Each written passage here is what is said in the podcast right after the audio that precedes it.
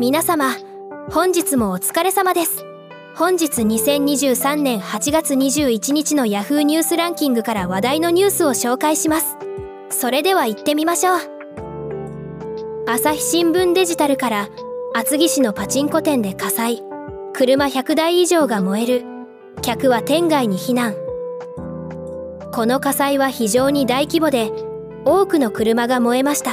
私は映像を見たのですがすごい炎と煙で怖くなりました。皆さんも火の用心を心がけましょうね。スポニチアネックスから電車での服装注意された人気モデル。改めて反論。悪いことしてない。X で犯罪者が1万パーセント悪い。服装に対する注意が話題になっています。自分らしさを大切にしつつ周りの人々とのバランスも考える必要があるかもしれませんね。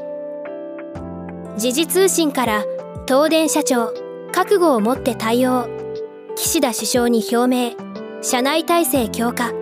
処理水放出。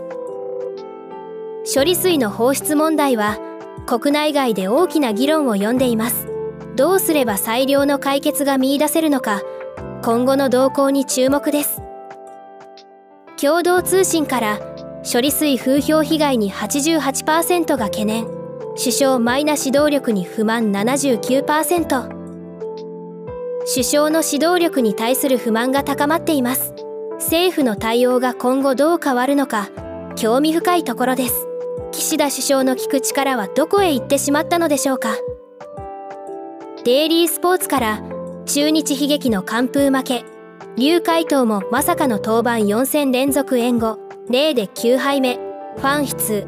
救ってくれ。さすがにかわいそう。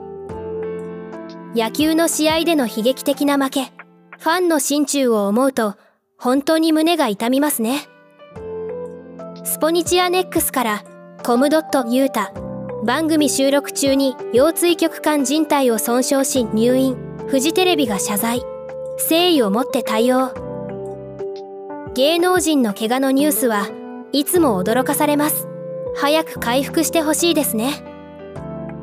日刊現代デジタルからガソリン料金爆上がりが岸田政権を直撃国民が怒りトリガー条項がトレンド入り。国民民主党の玉木代表が毎日政府に対して訴えていましたね。ガソリンの高騰は私たちの生活に直接影響します。ここのところ岸田政権への不満が募っているように感じますね。車社会の地方のためにも対応をお願いしたいです。現代ビジネスから未だにマスクとワクチンをあがめ立てまつる日本人は一体いつまでコロナ禍プレイをやり続けるのか。コロナ対策に対する意見は多岐にわたります。自分に合った対策を見つけ健康を守りましょう。でもこの時期マスクは辛いですよね。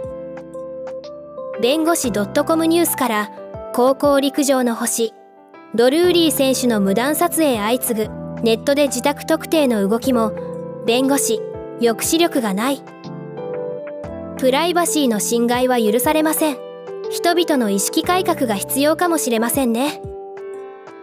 時事通信から漁業者放出反対崩さず政府理解進展に期待。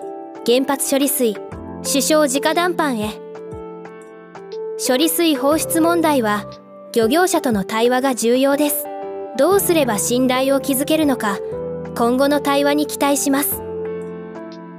今日のニュースを通して私たちの生活に密接に関わる問題が多く取り上げられていましたね。火災の恐ろしさガソリンの高騰そしてコロナ対策など日々の生活で感じることばかり。皆さんも自分にできる対策や注意を怠らず安全で快適な日々を過ごしてください。それではまた明日お会いしましょうおやすみなさい。